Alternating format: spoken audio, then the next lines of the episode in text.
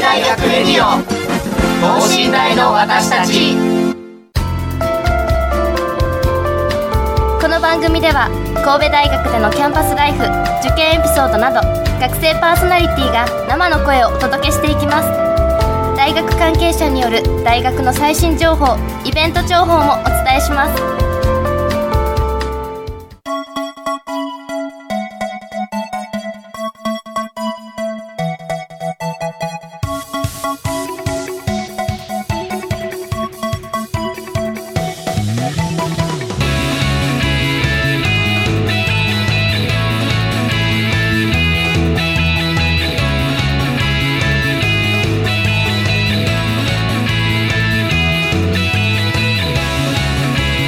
さんこんばんは。工学部4回生の中西亮です。放送日は10月8日金曜日ということで神戸大学の在学生の皆さんは10月1日から3クォーターが始ま始まりました。皆さんいかがお過ごしでしょうか？僕自身はお盆明けからお盆明けの8月9月から研究室にいてたってことで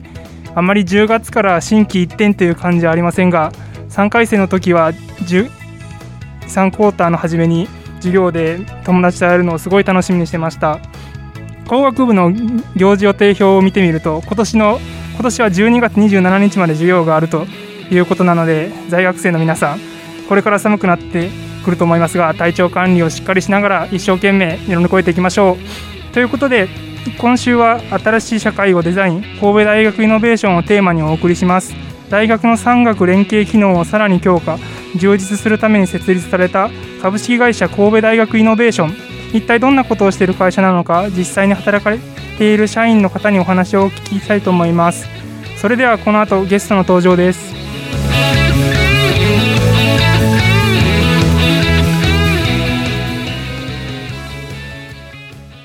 神戸大学レディオ等身大の私たち。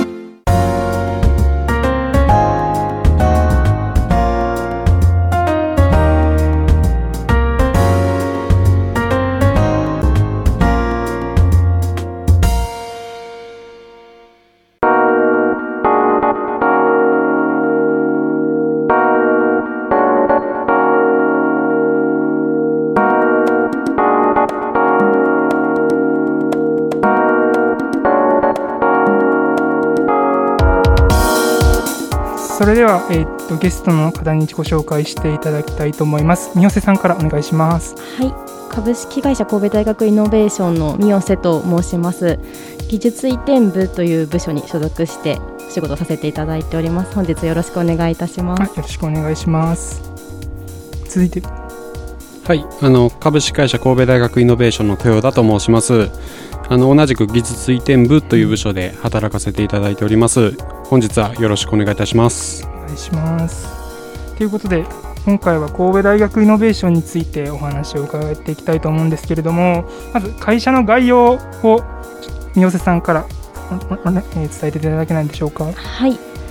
私どもの主な業務といたしましては産学連携業務というのを行っておりましてえーと昨年3月に設立されたばかりの新しい会社ではあるんですけれども、えっと、企業様とあと大学の研究者の方との橋渡しをするようなお仕事をさせていただいております。なるほどなるほど。ということでまず、えー、僕自身とかリスナーの高校生の皆さんの中で産学連携という言葉にあまり馴染みがなかったり今回のラジオで初めて聞いたっていう方もいらっしゃると思うんですけれども、はい、産学連携って具体的にどんなことをしているのでしょうか？そうですねもう文字漢字で書きますと産学連携の産が産業の産学が学でそのままなんですけれどもあの一般の企業さんですとかが産学産学の産にあたりまして産業ですね。それと学が大学ということでその大学と企業とが連携して何か事業を行っていこうという、うん、そういうところを推進させていただいているという形です。大学で行っている研究を、はい、企業とか社会でどういうふうに生かしていくかっていうのが大体産学連携のイメージでやってますかね。そうですね。はい。そういうことですね。えー、実際従業員の方はどれぐらいいらっしゃるんでしょうか？と社員が全部で17名おりましてそれとあと大学生のインターンの方が3名働いてらっしゃいます、この大学のインターン生っていうのは神戸大学生なんですか？神戸大学生とそれ以外もいらっしゃいますね、はい。うーん。え実際インターン生の方はどういうことっていうインターンっていうかどういう仕事内容をされてるんですか？そうですね。もう本当に社員と一緒にあの会議とかに参加したりですとか、まあ、あの私どもの仕事の一部でもあるんですけれども研究者様とのご面談、まあ、あの皆さんから言うと教授とか先生とかにあの実際どういう研究されているかのヒアリングに行っていただいたりですとかあとはもう学内のその資料の作成ですとかあとそのうちの会社で弊社で行っている勉強会に一緒に参加していただいたりとかもう結構幅広く一緒に働かせていただいてます。学部の文系が多いとか理系が多いとっていうのはあるんですか？そうですね。まあ、特にあの、あの分野が限られてるとかそんなうんことではなくて、まあ文系理系問わずいろんな方々があの神戸大学イノベーションであの一緒にあの活動を共にしているというような、そんな状況ですね。き教授との面談ってなんかめちゃめちゃ緊張しそうな 感じもするんですけれどもえっと次次続きは事業内容についてお伺いしたいと思うんですけど具体的に神戸大学イノベーションどんなことをやってられるんでしょうか？はい。大枠ですとその産学連携業務という形でくくれてしまうんですけれども、分けますと大きく分けてふ3つございましてまず1つ目が、えっと、大学の研究者の方の研究成果こちらをその社会実装していく。ちょっと言葉が難しいかもしれないんですけども、まあ、実際、まあ、研究いろいろ先生方がされてらっしゃってその研究結果っていうものが何か出てきた時にまあそこで終わるのではなくそれを実際社会にどう生かしていくかうん。っていうのを私どもでお手伝いさせていただいている。これが一番大きなところかなと思います。であのもう一つが2つ目があの私とトヨタが一番メインに働いている部分なんですけれども企業様の技術課題の解決というところでしてなので研究者側のお話だけでなく企業さんのお悩み事ですとか、まあ、実際開発されていてこういうところが課題だっていうところに対して研究者様あの大学内の研究者様をこうマッチングさせていただいて、あのー一緒に解決に向かっていくというお仕事もさせていただいてます。であと3点目の方がベンチャー創出支援と申しまして、うんあの研究成果をその実際にどこかの企業と協力してというのではなくベンチャー企業を立ち上げてでそれを社会に還元していくというところも支援させていただいております。うんすごいいろんな事業をやっておられるんですね。はいうーんなるほど、えー具体的に神戸大学イノベーションのと会社の特徴っていうのは具体的にどういうところにありますか？そうですね。まず一番他の会社にはないかなというところでは申し上げますと、神戸大学100%出資の子会社であるというところですね。そうなんですね。その僕自身このななんていうんですか？ベンチャー企業を支援する会社っていうのが大学100%出資っていうのは僕も聞いたことがなかったんですけれども、はい。うーんなるほどなるほどえ時代ここから事業の具体的な取り組みの事例について触れていきたいと思うんですけれども、えーと具体的にどんな事業取り組みをやられてますか？そうですね、あのー先ほどの、まあ、会社の特徴っていうところともかぶるんですけれども、はい。やはり、あのー先ほど三代瀬の方から、あのー申し上げました通り、まあえっと、企業と研究者さんとこうマッチングさせて、あのーまあ、産学連携を行うっていうことだけではなくてですね、あのー同じくあのベンチャー創出支援というところで、まあ、一つの株式会社神戸大学イノベーションが、まあ、いろんなそういった産学連携の業務全般ですねを、まあ、サポートさせていただくっていうのが一つ特徴としてあるのかなと思います。で具体的な取り組み事例としましては、はい。まあ、実際にあの企業様のところにですね、まあ、訪問させていただいて、うん。まあ、技術課題とか、まあ、新しく、まあ、事業を立ち上げるのに、まあ、どういうところがネックになっているのかっていうところを実際に訪問させていただいてヒアリングさせていただいております。で、まあ、それとですねあの、まあ、親和性の高いといいますか、あの近しい研究をされている先生方に、まああのまあ、技術課題等をですねあのうん。ご紹介させていただいて、まあ、それだったらあのこういうことできるんじゃないかああああいうことできるんじゃないかみたいなディスカッションを、まあ、一緒にさせていただいているというようなところで、まあ、実際にいくつかの会社様と、まあ、研究者の方をですねあの共同研究とかっていうような形であの一緒に、まあ、共同開発を今進めているというような、まあ、そういう活動をさせていただいております。あーなるほど。その企業様にのヒアリングを行う上で何か心がけていることでどのようなことがありますか？そうですね、まあ、あらかじめそういった、えーどういう企業様なのか、まあ、どういう事業をしている会社様なのかっていうのは、まあ、あらかじめもちろんあのお調べしますし、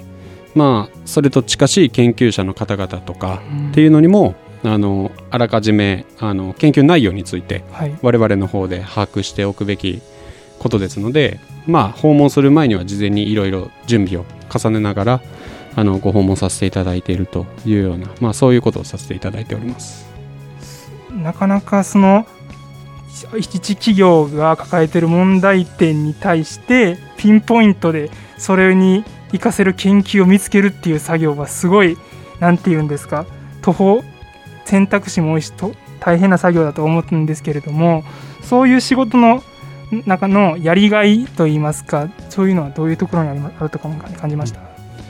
やはりあのまあ一番のところは、まあ、あの大学の研究者の方々が、まあ、研究をその、まあ、論文などとかでいろいろ発表したりとか、あの学術的にあの結果としてこう形として残すっていうことはあるんですけれどもそれを次あの社会に、まあ、実際に実装するってなるとなかなか研究室の、まあ、ラボレベルでは、まあ、実際難しいケースとかも、まあ、中にはあったりしますのでそういったところをまあ加速させるためにはやはり企業様との連携っていうのが必要になるんじゃないかなと思ってあの働いておりますでその中であの実際に企業さんと共同研究することによってまあ逆にあのいろんなアイデアがお互いからこう出てですね、あの社会実装が加速させる加速されるっていうような側面もありますのでそれが実際に形になった時にはやはりあのやりがいというかは感じますね。そのあれですか？企業と研なんて言うんですか？研究の僕自身その今実際研究室の中で研究を行っている行っててやっぱり研究室のな研究室でずっとこもったりしててなかなか社会で具体的にどんなようなニーズが起こってるのかとか、そういうのを知る機会がすごい少ないし自分から主体的に取ってこないと難しいなって考えてんですけれどもそういった中でうんあれですよね。やっぱり自分の研究が社会に生かされるってすごいいいことだし自分の研究のモチベーションにも上がることだと思うのでやっぱすすごい面白いというかより研究に従事する人を増やすことができるような取り組みだと思いました。そうですね。あの学生の方にとっても、まあ、企業と何か一緒にして共同開発共同研究するっていうのは非常にモチベーションになりますし、実際に自分がやってるこの実験が一体何になるのかっていうところをこう企業さんと一緒にできるっていうのもすごいあのモチベーションとか、まあ、自分がこれが今何をしてこれが次何になるのかっていうのを考えながら実際に実験するのとでは全然意味が違うと思いますので、まあ、学生の方々にとってもすごい産学連携っていうのは非常に意味があることだと思ってます。うーんなるほどなるほど実際その豊田さんと三瀬さんは技術移転の技術移転部に所属されてるということなんですけれども仕事のやりがいって具体的にどのようなところにありますか？そうですね。私がまだ入社して2ヶ月程度しか経ってないんですけれども、その中でも感じるのは何でしょう実際のお困りごとに対してはい。何かアプローチ、直接的なアプローチができるっていうのはすごくうん。面白いなというふうに感じております。でそうですねやりがいというところはまだ私何かが成立するっていうところまで、あのずっと見守ってきたこと経験はないんですけれども、まあ、一部いろんな結果とか見てる見てますと、まあ、やっぱりその双方の思い研究者様と企業さんとどっちもの思いがきちんと成立して何かが世に出ていくっていうところをみずっとそこを最初からその出ていくところまでずっと寄り添ってあのお仕事できるっていうのはすごくやりがいかなというふうに思っております。豊田さんはいかがですか？そうですね。あの三瀬があのお話しいただいた通りなんですけどまたあのもう一つはその、まあ、同じような仕事がないっていうところがもう一つ面白いところかなと思っております。あの企業さんからのあのニーズっていうのも、まあ、同じものはそうそうないですし研究同じ研究っていうのも、まあ、あまりそうそうないので、まあ、そういったところがあの、まあ、その分すごい勉強とかあの大変ですけれども、まあ、その分やりがいになるのかなと感じています。なるほどえー、っとそういった中で今後の神戸大学イノベーションが目標としては具体的にどのようなことを目指してますか？そうですね。企業私どもとしましてはやはり一つでも多くこの研究成果っていうのを世に出していくっていうところと、うん、まあ、その私どもは地域社会の発展にもどんどん貢献していきたいという思いがありますので、はい、まあ、その神戸を一緒に盛り上げていくっていうところは一つ目標にしております。そのなんていうんですか企業の困っていることを解決する時の企業っていうのは基本的にはやっぱり神戸市にある企業が主になるっていうわけですか？結構神戸が多いですがそれに全然限らずですよね豊田そうですね。あのまあ地域から神戸市の企業様が多いイメージですけど、うん、大阪とか東京とか、まあ、いろんな地方の企業様から特にまあオンラインでいろいろ面談も可能になってますので、まあ、幅広く、まあ、日本全国いろんな企業様からお問い合わせいただいております。あの神戸だけではなく日本全国中日本全国の企業の困っていることを解決しようという感じですか、はい、そうですね。そういった中で今後目指すべき姿というのはどのように思われてますか？そうですね。もうやはりまあ今神戸ですけれどももっともっとそのいろんな全国にいろんなこのような技術移転の会社っていうのもあるんですけれども、はい、まあいろいろ連携しながらもっと本当に、まあ、かつて結構今日本って世界に負けている部分がその産学連携の部分ではあると思っておりますので、まあ、そこをもどんどんどんどん世界的にというか、はい、全体で盛り上げていければなっていうところがありますね。負けている部分っていうのは具体的にはどのような部分ですか？そうですね。実際アメリカの方で、はい、あのこういった産学連携のお話に関わってらっしゃる方が一応社内におるんですけれども、はい、まあ、やっぱり金額その企業と連携することにおいても結構金額面とかでも全然違っていたりあとはベンチャー企業っていう大学発ベンチャーっていう面でも、はい、まあ、アメリカの方では有名な会社さんがいっぱいあったりするんですけれども、はい、そういうところはやはりまだまだ日本はその大学で収まってしまっているというか、はい、まだ一歩踏み出せていないのかなというところがありますので、うん、まあ、そこをもっと大きくというかしていきたいなというところですね。そうですね。なかなかそのなんて言うんですか。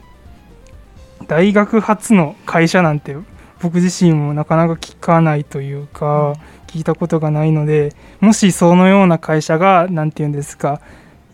一般の中高生でも知るような会社になれば、うん、そそこの企業になりたいっていう目指す人も増えるだろうしやっぱりそういう上では何て言うんですか日本の技術をよりうんより社会に広めるためにすごい必要な会社というかそういうのを貢献するための会社なのかなと思いました。はい、うんそうですね。まあ、三角連携っていう言葉自体あまり知られていない言葉だと思います、はい、実際に私が大学生の時とか高校生の時三角連携っていう言葉自体全然聞き覚えのない言葉でしたので、はい。あの中西さんとかもおそらくそうなのかもしれないと思うんですけど、はい、やっぱそういうところの認知度みたいなのも上げていくことによって、まあ、産学連携っていう言葉と、まあ、それに携わっているこういう神戸大学イノベーションとか、まあ、いろんなあのそういう技術移転をやってる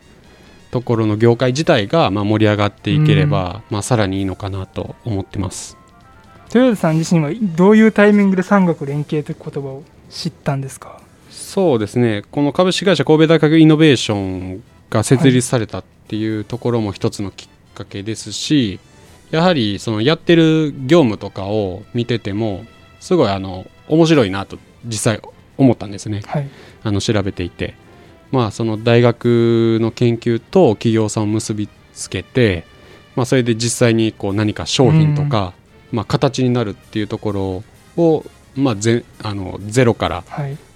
ゴールまでちょっとコーディネートサポートさせていただくっていうところにはやはり一番やりがいを感じるところがこの産学連携の仕事なのかなと思いますので、うん。まあ、そういったところからあの知るきっかけにはなったんですけどうーんだみよさんもそうですかね。そうですねあの私も実際産学連携っていう言葉を初めて聞いたのはえーっとこの今先ほど8月入社したって申し上げたね、その前全然違う業界で働いてまして、でその時に法人の営業を担当してたんですけれども、まあ、そこのお客さんで、まあ、今度産学連携でこの研究者とこういうし製品開発をするんだっていうお話を聞いてはい。あそんな仕事があるんだっていうまずそこですね。でそれの後たまたま縁あってこのような形で今働かせていただいているので、はい。まあ本当にあまり身近ではない言葉だったなとうん。私も思いますね。えその三好さんが神戸大学イノベーションにはい。入社したきっかけってどういうなところなんですか、きっかけは本当にその先ほど申し上げたあの前の職場でのお客様とのこと会話の中でその産学連携っていうワードを知ってでそこですごく関心を持ったタイミングでちょっとたまたま求人の方をお見かけしてはい。でちょっと入社に至ったという形ですね。じゃあその方のお話がなければ入社してなかったとも過言ではないという。そうですね。可能性はありますね。すごいなんていうんですか。縁と言いますかそうですね。ありますよね。うーん。なるほどそういった中で、えー、と大学生や高校生に何か告知とかメッセージがありますでしょうか？そうですね。あのー学生の皆さんに関しましては、まあ私どもで今その先ほどベンチャーの創出とかも行っているというお話申し上げたんですけれども、まあそういったところでその新規事業ですとかスタートアップですとかそういう何か新しいことに挑戦してみたいとか、はい。そういう学生さん向けのちょっとしたベンチャー企業のスキームっていうのを今ちょっとまだ正式ではないんですけれども、検討弊社の社内でしておりますので、はい。まあ、そういうことに関心のある学生様はぜひあの私どものホームページ随時見ていただければなと思っております。うーんなるほど。ほ他にえーっときなんていうんですか？研究者とか企業に向けてはどのようなことをお伝えしたいでしょう？かはい、そうですね。あのー本当に幅広く産学連携に関して、もう何でも私どもお手伝いいたしますので、い本当に些細なことでも構いませんので、ぜひお声掛けをいただけたらなと思っております。えっとこもし神戸大学イノベーションのことをより知りたいという方は具体的にどのようなホームページはございますか？ホームページ、はい、ございますので、もうあのインターネットで神戸大学イノベーションとそのまま検索いただければ、上の方に出てくるかなと思います。確か YouTube もなんか5分ぐらいあ。9分ぐらいの動画があってね。の従従業員の皆さんがラグビーボールをこうパスしながらはい、授業を紹介するっていう動画が見てて今日僕自身この収録前に拝見していただいたんですしたんですけれどもすごいなんか面白い動画やなと思いながら 見ててそういったところでもまあアクセスすることができるっていう感じ。そうですね。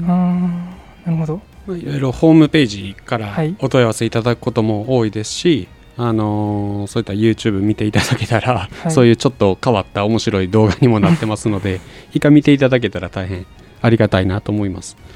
あれは確か神戸大学のあのですよね。あのキャンパスの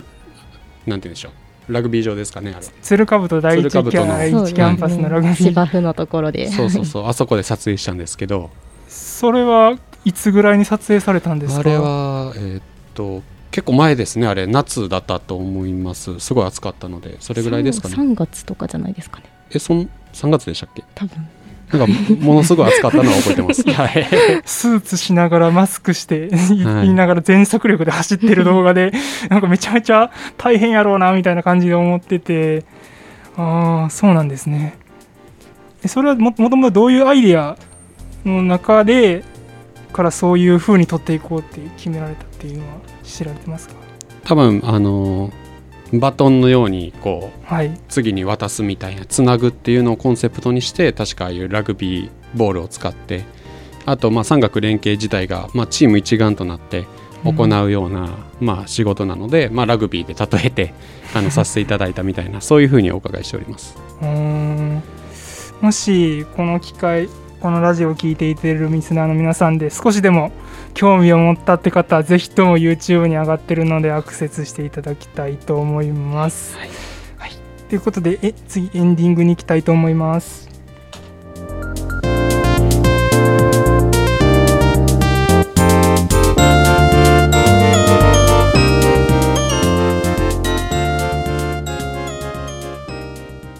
神戸大学レディオ等身大の私たち。